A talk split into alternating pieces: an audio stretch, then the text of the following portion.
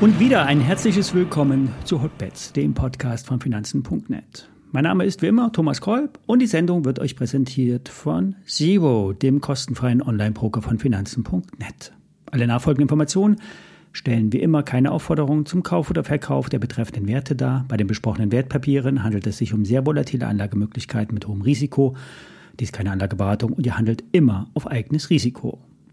Ja, eine starke Bewegung gab es gestern, viel stärker als erwartet. Vor allen Dingen außerhalb der normalen Schwankungsbreite, abgeleitet aus den Optionsmärkten. Das gilt für den Nasdaq, den S&P 500 und auch für Apple, Tesla, Microsoft und Google.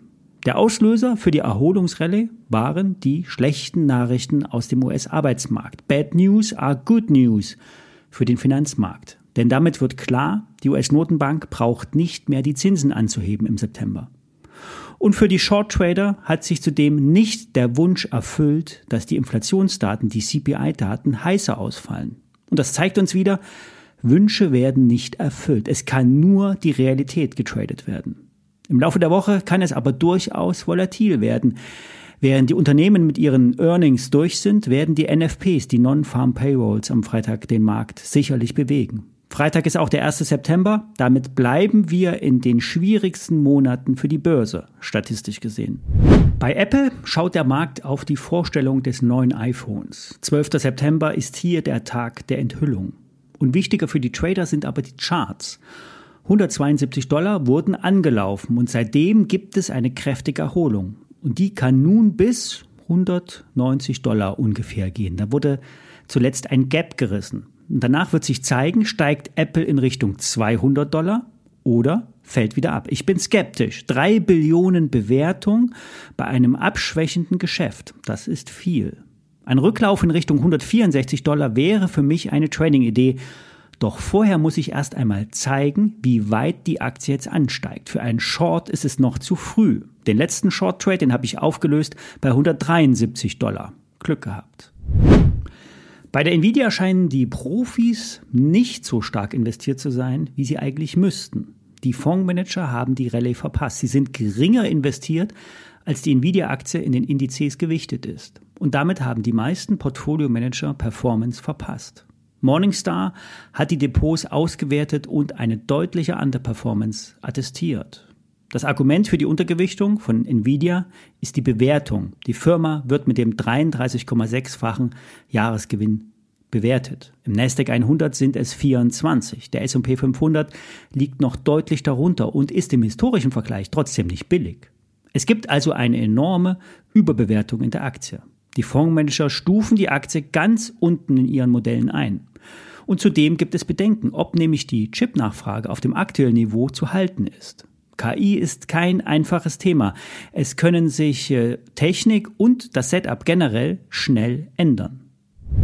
Eine weitere Aktie, die im KI-Sog nach oben gezogen wurde, ist Google. Nach Microsoft wird jetzt Google ihren Geschäftskunden ein Abo anbieten. Für 360 Dollar jährlich, also 30 Dollar monatlich, können B2B-Kunden die KI-Tools von Google nutzen. Der Preis orientiert sich an dem Microsoft KI-Paket. Auf der derzeit stattfindenden Google-Konferenz in San Francisco wurde zudem ein Wasserzeichen für KI-generierte Bilder vorgestellt. Neue Anwendungen soll es auch für das Schreiben von E-Mails, Dokumenten und so weiter geben.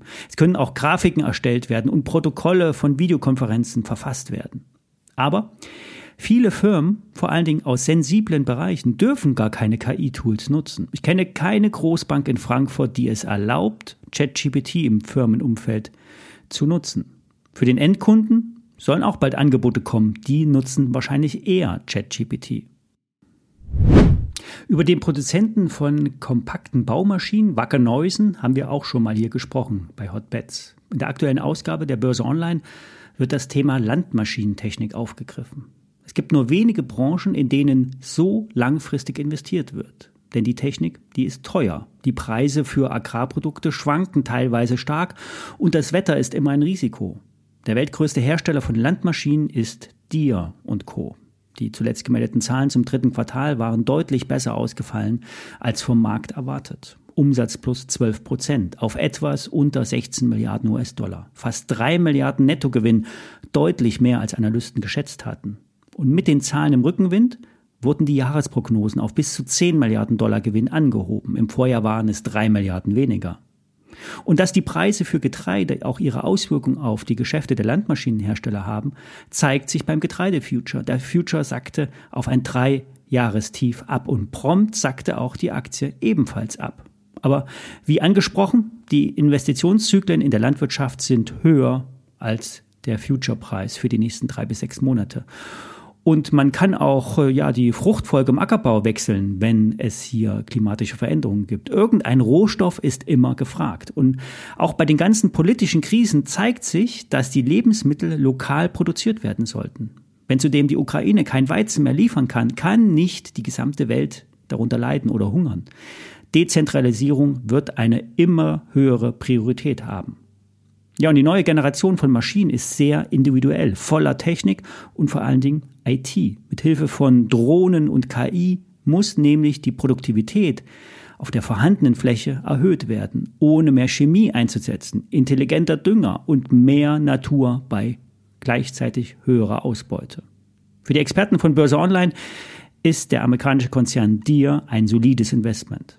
Der Baumaschinenkonzern Wacker Neusen hat zwei Landtechnikmarken im Bestand. Der Umsatz konnte zuletzt um 27 Prozent gesteigert werden auf fast 1,4 Milliarden Euro. Das Ergebnis verdoppelte sich auf fast 180 Millionen Euro. Und das Kursziel für die Wacker Neusen wird auf 30 Euro gelegt, KGV 8,5, es gibt 5 Prozent Dividende. Aktuell liegt die Aktie kurz unter 20 Euro. Vor ein paar Wochen waren es noch 20 Prozent mehr. Der Stopkurs sollte auf 16 Euro gelegt werden. Ich werde zu diesem Thema auch ein Video auf meinem Tippchecker-Kanal machen. Wenn ihr Lust habt, schaut gerne mal vorbei. Für den Gesamtmarkt wird sich nun zeigen, kann der DAX über 16.000 Punkte steigen und kann sich der S&P über 4.500 Punkten ebenfalls etablieren. Dann wird die Erholung weitergehen. 15.500 Punkte im DAX ist entscheidend. Darunter kann es massive Abverkäufe geben. 1000 Punkte sind im Feuer. Ich bleibe bei den Discount-Puts investiert. Ein Update dazu kommt am Freitag. Bis dahin, alles Gute.